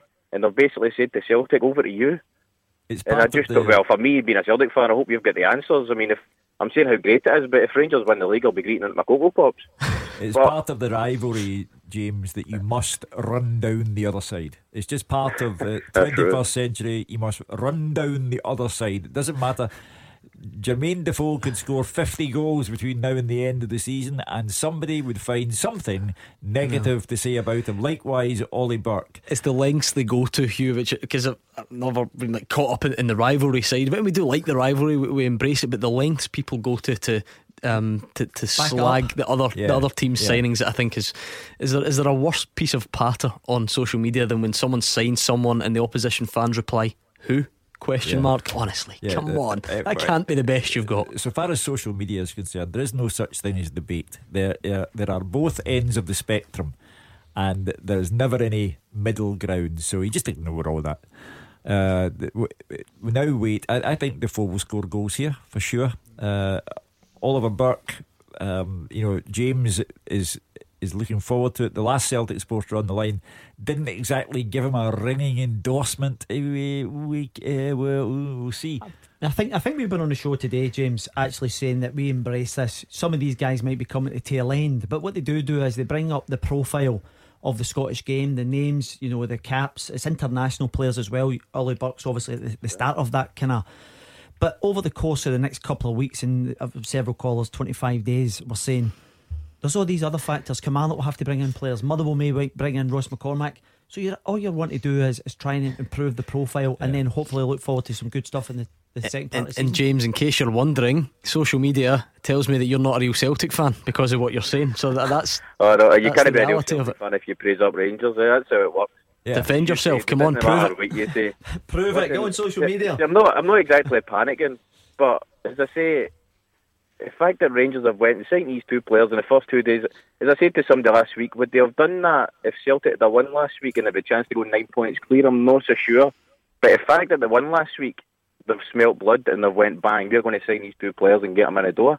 Just because I, I, I'm actually praising Rangers doesn't mean I'm not a Celtic fan. Mark Guidi. As I say, sorry, I was just going to see what Mark's overall thought no, no, because sorry, you, know you, you, raised a good point, James, about just the overall profile. Um, what do you think, Mark Guidi? It's brilliant, you know, when you think of Steve Davis, what he was like the first time round at, at Rangers. He's been at Southampton, and, and what a servant he's been there and played under managers Pochettino, Ronald Koeman. So you think that kind of player they're going to get back into the dressing room back in to help the younger guys, guys who haven't won titles. Remember, Steve Davis won a lot of trophies with Rangers, so so that experience will be invaluable. Jermaine Defoe as well. So you're right, as I said five minutes ago, Celtic are there for the taking. I still think Celtic will win the league. I still think they'll have a good transfer window this month. But if you are Rangers, you're Steven Gerrard, you're Dave King, you're a supporter, you're a player, you must think right now we are going to win the league. You must absolutely fancy your chances. And as you will know, we're talking about Hugh says there, as soon as we kick off a game, we're right in it. And it takes me back to the days, Hugh, we all remember it, you're turning up at a game, whether it's at Rangers or Celtic, when it was, you know, Advocaat against Daniel, when it was uh, McLeish against Strachan, Walter Smith against Strachan, etc., yeah. etc. Uh, et there was no time to light up. When Alec and Mark played at different sides of the old firm, at that time, you're turning up and trying to think, we don't have margin for error today. No, we no, need no. to win, or we're going to lose. And the fans are going to be turning up with the trannies at the game. The second half of the season has the makings of being an absolute belter. And will you now admit that you told me to jump the barrier at Shinjuku Station in Tokyo? Uh, I, I, probably did, but the thing that the thing that, that, that didn't surprise me was, lo and behold, you, you, when you were hoping I was going to pay for it, that was it. That, that was the thing. Hey, great memories, Shuey, great memories. Some things never change. Final word to you on this one, James. Look, no, as I say, sometimes people just need to kind of take the green glasses off and the blue glasses, obviously, to the other side. But I'm looking forward to the last six months. It will actually be sweeter for me if Celtic win this league because the Rangers fans are actually telling me that they're going to win it now. So it'll actually be sweeter than any other ones. But no, thanks for taking my call, guys. No worries. You're going to have to get on. You're going to have to send us pictures in your Celtic shirt because they're, they're not having you. We don't usually get that, that type of balance. Twitter's telling me there's no chance James is a Celtic fan. There we go. Anyway, thanks to James, Celtic fan from Greenock. Let's see if we've got anything uh, coming in as far as today's uh, post match reactions go. Let's see what we've got. A few big games this afternoon. Gary Caldwell, let's hear from him. It's the same story every week. Uh, thought we were superb first half, absolutely brilliant in every aspect of the game, totally dominated them. Scored one goal, should have scored three, and the game's finished. And we, we, we pay for it second half because they come out and they're obviously going to have a go at home. They're only one down, they've got something to play for, but uh, we have to be more clinical. But in terms of how we go about it, uh, we, we, were fantastic and how we played. How do you view the penalty? Soft. You speak to the referee about it afterwards. or- No point. Is that the thing to go against you when you're at this? Like, you know, people say bad luck comes when you're at the bottom of the table, or you know. No, I'm not somebody that, that believes in luck, bad luck. Uh, just think it's bad refereeing, and and every week, uh, both referees, uh, both managers have a go at referees. So if we're both having a go, then there's something wrong. You pleased enough with the way the new players performed today? They brought. Yeah, delighted, delighted. I don't think they're 100% match fit, and that was why we obviously had to take uh, Gary off and then uh, Steve off. But uh, what what they gave to the team was a lot. You could see that first half, the the control we had in the game. Like I said, defensively we looked much more solid. They, they hardly got in the game. Uh, we controlled midfield uh, with a, with a diamond, and the two front players were a, were a real threat. And the only thing is, is putting the ball in the net. Their keeper makes two magnificent saves, uh, and and if he doesn't, the game's finished. Are you hopeful of a few more arrivals? Yeah, I hope so. Hopefully, a few more. Hugh Keevins, the thoughts there of Gary Caldwell. Yes, well, he began by saying the same story every week. I would suggest it's the same interview every week because, uh, as ever, Partick Thistle have totally dominated the game. They were absolutely brilliant. Uh, it was a soft penalty against Partick Thistle. It was a bad referee. We controlled the game. They're bottom of the league. Yeah, do you know the interesting thing about this, Hugh? And, and you're absolutely right in what you say in terms of the, the post match. The most alarming thing for me is if they're dominating games and they're kind of bullying teams and they're, they're getting all the momentum and they can't buy a result. There will come a point when they're actually not controlling the game and they'll end up worse results than what they're actually getting at the moment. They need to turn this, if it's so uh, the case.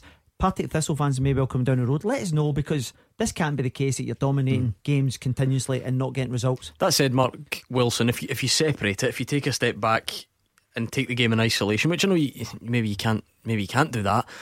That would still go down as a decent point for Partick Thistle, and so there's clearly enough encouragement there. Yeah, I think Gary Caldwell, with the signings he made, and he didn't put them all in today, but you're going away to Tannadice, a team who are up at the top end of the table, aspirations of gaining promotion, you would have took a point right away.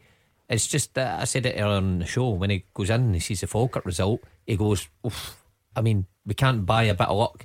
And sometimes when you're down there and it's a dangerous thing, things like that just go against you. Have to tend to agree with Alex so and and Hugh about the post match interviews. Can't they can't dominate games every single week and come away with defeats and draws. There's got to be a time where you actually turn that dominance into victories. And I mean, the Partick Thistle fans might come on and tell us different, but I'd find it hard to believe that they dominate every week yet don't pick up a victory. And uh, I think we'll we'll be sure to see a few more signings because I think Gary's stated that I know he's got a few in, but he needs a few more. Um, but will the board allow him? I'm not saying his job's under threat, but it's clearly going to be backed if he's already brought in five. I mean, it's that this listen, window alone. A draw at Tannadice, given that United are Yep. third in the table, that's okay. But you can't come on all the time, win, lose, or draw, and tell everybody that You were the better team. Yeah, and that you totally dominated and you're absolutely brilliant. I mean, you know, he's used the, the expression absolutely brilliant and totally dominated. Uh, it can't be the, that every week and you're still bottom of the league. Going back to the finances in terms of what you were saying there, uh, they can't bring more players in. It will really depend on you know whether they're willing to put the push out the boat to the, to support their new manager, give them the tools to actually try and turn it around. Because is four or five players enough? That's the thing when you've you've got guys that are not doing it on a regular basis. Gordon Dale still goes down as a good point, doesn't it? Yes, but uh, he needs more than just a point. He needs to start uh, getting victories, whether they're dominating or not, whether it's an ug- ugly victory. And I can't believe the lights have went out here. I am a pitch black. Um, Hold on, I can't see a thing, boys. um, I've got to say, I think that he's got to start winning games. It doesn't matter, win ugly. Get a performance. Just go and out and get three points because Partick Thistle cannot afford to drop another. Guys, The guys don't believe you. Guys, you're pulling some Aye, strokes. Take Alec, a picture of your Alec. phone. I know your game. You have the Aye. car running anew. I know I tell a fib or two, right? But, but I swear I can't see it. Well, you know what to do. See that iPhone in your pocket. Take a picture, send it to me, and I'll be Ah. the judge of whether the lights have gone out. Don't or worry, mate. I'll bout in five. Um. He's going to put his hand over the lens and take a picture. all right, I'm going to take a picture. It's Go for it. incredible. I can't take. I can't see my phone. Hold It's got a light on it. Hold on, I need to get away from Right, that we don't need to do this on the radio. You can just send me the picture and we'll be the judge of whether the lights have gone out or not, alright? Okay. Live photography Yeah. on Super Scoreboard. It's a first. Uh, Laurie's in Dennistoun. Hi, Laurie. Uh, panel, good evening, and I would like to wish everyone in the studio uh, a happy new year, of course. Same to you, Laurie. Uh, guys, uh, understandably, Rangers fans are intoxicated with euphoria just now. For them, a long drought finally came to an end last week, so uh, their feelings of ecstasy are easily understood by me, and I have to put my hand up and say that I, for one, will admit I got it wrong because I had been in the programme a number of times uh, over the last couple of months, fully expecting uh, the title race to be all over by the shout, and uh, by the end of the year, that has proven not to be the case. So uh, I relish with anticipation the remainder of the season, and it means when I go to games now, I, every result is important. Uh, what I will say is that the 22 players who contested the game from the start last season, unquestionably, Rangers were by far the better team on the day, and it would be churlish uh, and lacking in grace for me to say otherwise. I will, uh, however, add that uh, for a variety of reasons, Celtic had a quartet of players who did not start that game. Uh, Tom Rogic, uh, Leigh Griffiths, Odsonne Edouard, and Kieran Tierney. In addition to that, uh, our most dynamic midfield performer this season, Callum McGregor, had to be deployed as an emergency left back. Now, I cannot say categorically that had those guys started the game, that Celtic would have won uh, the match. Uh, no one knows that. Uh, what I will say is that had them been available, and I realise uh, we can't change uh, the, the score. Rangers won, and the three points are there. Uh, but what I will say is that had them been available, uh, would the panel think it fair comment if I were to say that Celtic's chances would have been enhanced? It's one of these questions it's impossible to, to answer, and I, think the, the, the better thing to do is to look ahead at what is to come, not what has gone in the past. Uh, we'll never know if the four of them would have made any difference because they might have been dominated by Rangers as the four who took their places were dominated by Rangers. Uh, it's all about what Celtic do now, who they get in this window. Will Oliver Burke do it for Celtic? Uh, do they have a marquee signing in mind? Because, as you said, Laurie, the league could be lost at Motherwell. It could be lost against Kilmarnock. It could be lost at Easter Road or Tynecastle. And this applies to Rangers as well.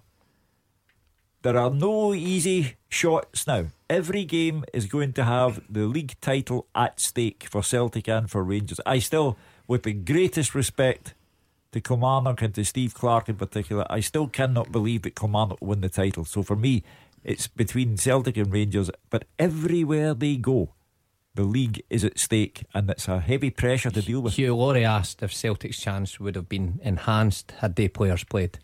I think it, it would have. I think if you've got four players who are arguably your pick of your bunch, your best four players in any team, then you've got a better chance of winning with them in the team. But So how, I do, don't how, do think- you, how do you categorically? Yeah, because that- Mark, uh, y- I mean, you, yeah, of course you are right. Of course you they would have been, but then But, uh, you, would, no, you, I'm would not you, saying would they you would have res- no no, but would you respect then? Because this is what football does. Any Rangers fan listening might say.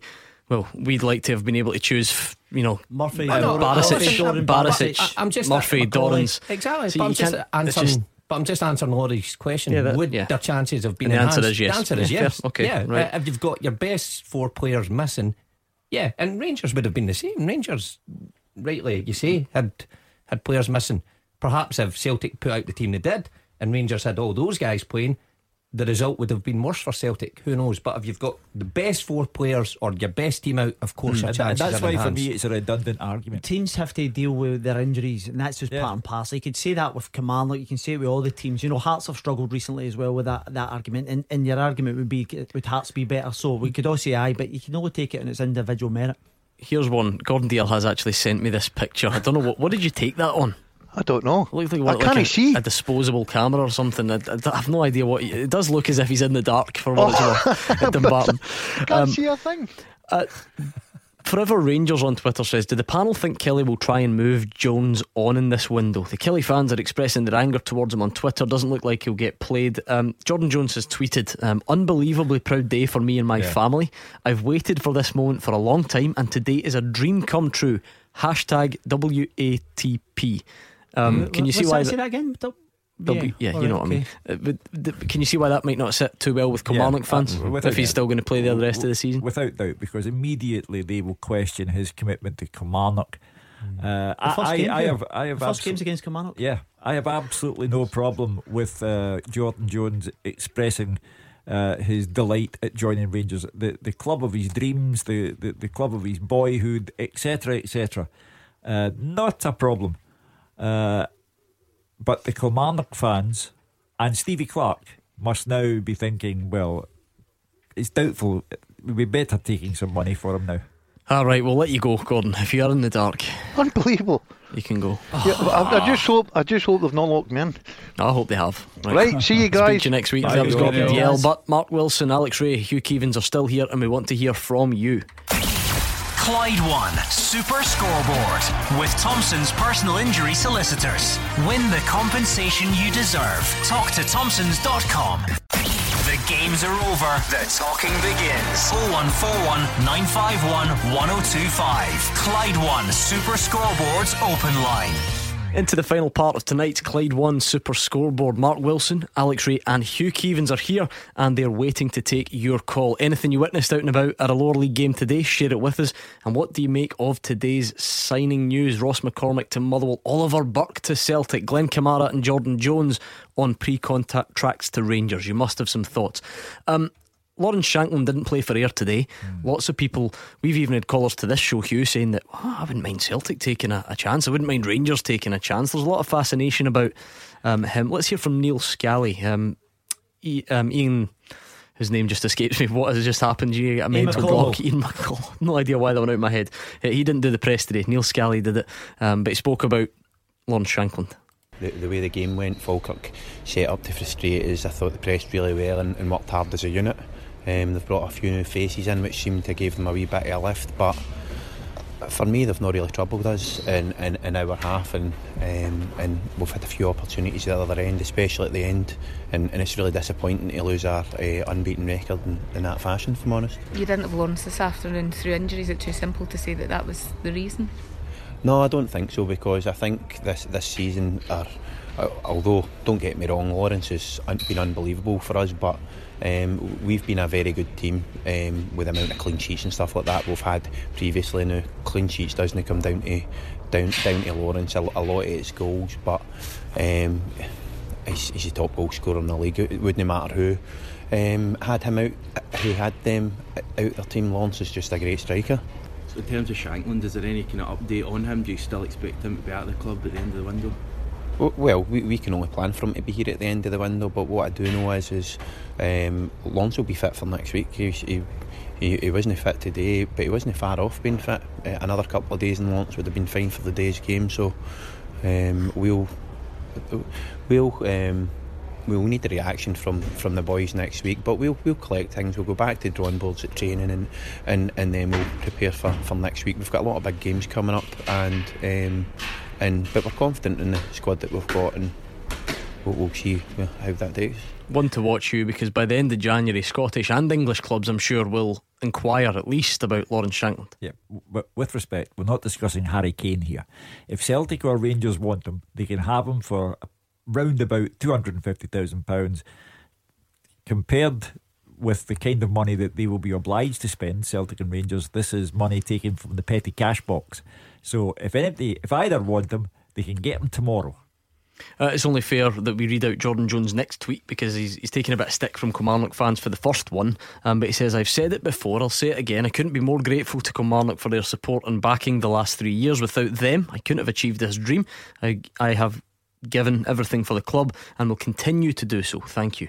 Well, he knows that he's caused a, a storm among the uh, Kilmarnock supporters.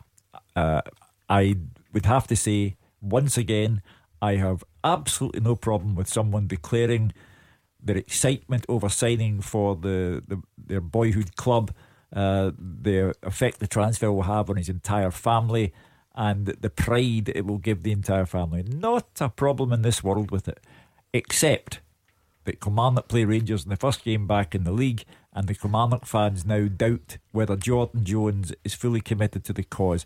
Over to you, Steve Clarke. I mean, we're, we're getting ahead of ourselves because a lot could happen before then. But as it stands just now, can you see him playing that game? Can you see him playing for Kilmarnock against Rangers? Or is it, as the first one back, is that one you just leave him out of and then, and then you take it from there?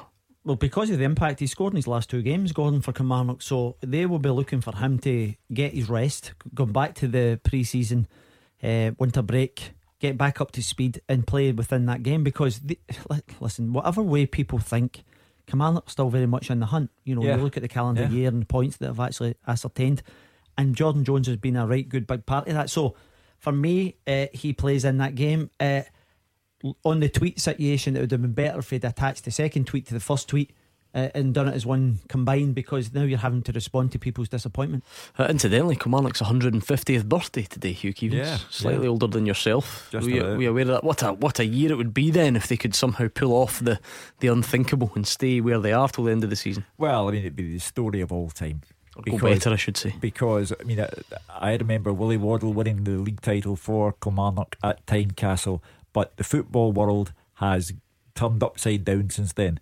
A club like Kilmarnock are taking on Celtic and Rangers who have budgets which, compared to Kilmarnock's, are astronomical, who can attract players who are household names, whereas Kilmarnock are having people like Stephen O'Donnell, who was at Luton Town before he came up here, Chris Burke at the tail end of his career, uh, Broadfoot likewise. So what Stevie Clarke has done is miraculous. But with regard to uh, Jordan Jones, if you have to leave him out the first game against Rangers, then don't have him at the club at all because it proves that you can't trust him. Jamie's a Rangers fan in Ballarnock. Hi, Jamie. How you doing, guys? Good, thanks. What's your point tonight? I'll tell you what it is. See this guy Laurie was on about 10, 15 minutes ago. Mm-hmm. I mean, I know the guy's got a lot of knowledge about football, right? I'm not going to dispute that. But I, I think the question he asked you was a wee bit sour grapes, to be honest. See, at the end of the day, it doesn't matter how many players Celtic were missing against Rangers. See, when you look at every other game at Rangers had players missing, Kilmarnock had players missing, Hearts had, especially Hearts had players missing. And if them were on the team, how many points would Celtic have dropped when they just sneaked through one outs, one outs, one outs? Well, that's why for me the um, the argument is redundant. You know, what would have happened if he'd been playing? And uh, the, as Alec Rae rightly said, well, what would have happened if he'd been playing for Rangers and so on and so forth? It's a redundant argument. The only thing that's important about this league now is how Celtic, Rangers, Kilmarnock come out the traps because everywhere they go, the remainder of the season is booby trapped. And they need to be very, very careful. You make a good point, Hugh. In term, you, Hugh- Hugh makes a good point there, J- Jamie. He makes a good point in terms of the, the only thing you can actually assess is where you at at this stage. Yeah. Now, every club have got pros and cons, what they could have done, decision making, and we're assessing it now. The window is going to be paramount in terms of where clubs go and who they can recruit, and you know the impact that has in a club. I can't wait to the second part of this season because oh. it's been absolutely brilliant. Yeah. When you go, Jamie? Anyway, it's been the- it's been the most exciting season for let's say the past eight nine years. Let's be honest about it. And see for Kilmarnock, well done to Clarke. I mean, for the money that guy's no go to take Kilmarnock where they're the new, going into the second part of the season and Kilmarnock a point behind Rangers Celtic, that is absolutely phenomenal. For me, to, Absolutely phenomenal. For me, if you talk about who was not playing in the Old Firm game, it's the same as saying, well, you see, if Celtic hadn't drawn at St Mirren and Motherwell and Livingston, but they did. It's over and done with. Move on. It's what happens in the second half of the season. The rest of it is in the past. Jamie, the breaking news from your Rangers perspective would be that uh, Glenn Kamara and Jordan Jones have signed those pre contract agreements. What do you make of that? Kamara, Defoe, I know Steve Davis. I, I hope Steve Davis comes back because he's a wee engine and he was when he was when he was with us. Kamara, aye, looking forward to him. Jones especially. I think the boy's got a lot of talent. But I think the big thing for us now, seriously, as a goal scorer. I mean, in two games we created something like 40 odd chances and scored two, three goals. So I think Defoe could be, I know he's 36, but look at Kenny Miller, 40. Look at Davy Weir. Look, and I'm only mentioning Rangers players here because I don't know any Celtic players that's played to that age, or Hibs or Hearts or whatever. But I think Kamara, eh, sorry, Defoe, will in the second half of the season pile goals in for us. I think he's worth at least 15 to 20 goals for now to the end of the season, and that could be a big, big factor in who wins the title. Yeah, absolutely. I think, uh, listen, I think that's one of the ones that everyone's excited, particularly from a Rangers point of view. Uh, and he's, you're right, mate, you say there, Jamie. And I th- listen, I think there'll be a few more additions, and I think there'll be to and fro as well. I think there'll be a few players go out and loan as well. So it's about balancing the books and uh, everyone try to kind of maintain a challenge going forward. How big a challenge is there for Glenn Kamara? And, and we're, Hmm. we're getting ahead of ourselves because it's not until the summer. Um, there are a lot of players in that midfield area for Rangers, um, and I suppose you're, you're looking for ones who can really establish themselves and, and kick Rangers on to that, that next level ultimately. I'm not saying Glenn Kamara can't be that guy, but he's, Yeah. you know, coming from Dundee, there's clearly a step there in everything that, that goes goes along with handling the you know the crowd, the expectation. Um, so so he's he's going to need to rise to that challenge, isn't he? Yeah, absolutely. I- I've seen him several times. I've seen him a couple of times in the summer as well, Gordon, when he was playing in pre season friendlies in, in Portugal. I was really impressed with him. I, I really was. I know people say, oh, it's because he's just joined Rangers. He's, he's talented, he can manipulate the ball, and he can pick a pass. Uh, That's what I've been screaming out for uh, with the Rangers midfield of late because, the, you know, Steven Davis was a prime example of that. That'll be the, the more immediate thing, and then Kamara coming in the summer, it could be a good uh, addition. Yeah, um, you know, I'm, I'm just looking at a quote here. It's amazing. You open a book and the, you, your eye falls upon a quote. It isn't. Why has he got a book in the studio anyway? No, look, it's a jotter. It's a notepad. Jotter, right. it isn't what we say or think that defines us. It's what we do. You can talk as much as you like. You can think. Who said that? "Oh." Hugh Keevins? No, it was Jane Austen actually. yeah, yeah. See, I brought an intellectual. I was going to say this to the program has just taken a step up. He's quoting Jane Austen at five to, five minutes before the GBX starts on a Saturday night. I never thought I would George. see the day. George has got a lot to live up to. Uh, uh, aren't you glad I'm here? Uh, well, indeed. Uh, Mark Wilson, uh, big day on the transfer front. Big day as far as the, the Championship and League One's concerned as well. Well, it's been a great day again. You know, the, our top league might be away, but we're always going to have the interest of the transfer window. And for the, the championship, again, the, the title race is well and truly on. All the big teams slipping up. And for Partick Thistle fans, well, reality strikes. They hold up mm. the table. And teams are doing their business early in the top flight. Glenn Kamara and Jordan Jones just signed on pre contracts to Rangers. Oliver Burke signed for Celtic on loan earlier. Ross McCormack has come back to Motherwell. Uh, and of course, it looks like Steven Davis and Jermaine Defoe will happen very soon indeed. As for today in our featured matches, it finished Ayr United nil, Falkirk 1, Dundee United 1, Partick Thistle 1, Dunfermline 2, Alloa 2, and in League 1, Dumbarton 2. Four for three. Thank you, Hugh Keevins, Mark Wilson, and Alex Rae for joining me in the studio. Big thanks to the top team who kept us informed all around the grounds. But as always, the biggest thanks goes to you. Thank you for listening. Thanks for the calls and tweets. We'll be back on Monday night from six o'clock. Hugh Keevins and Alex Rae will be here. And stay where you are. Michael Smith is in on the GBX next.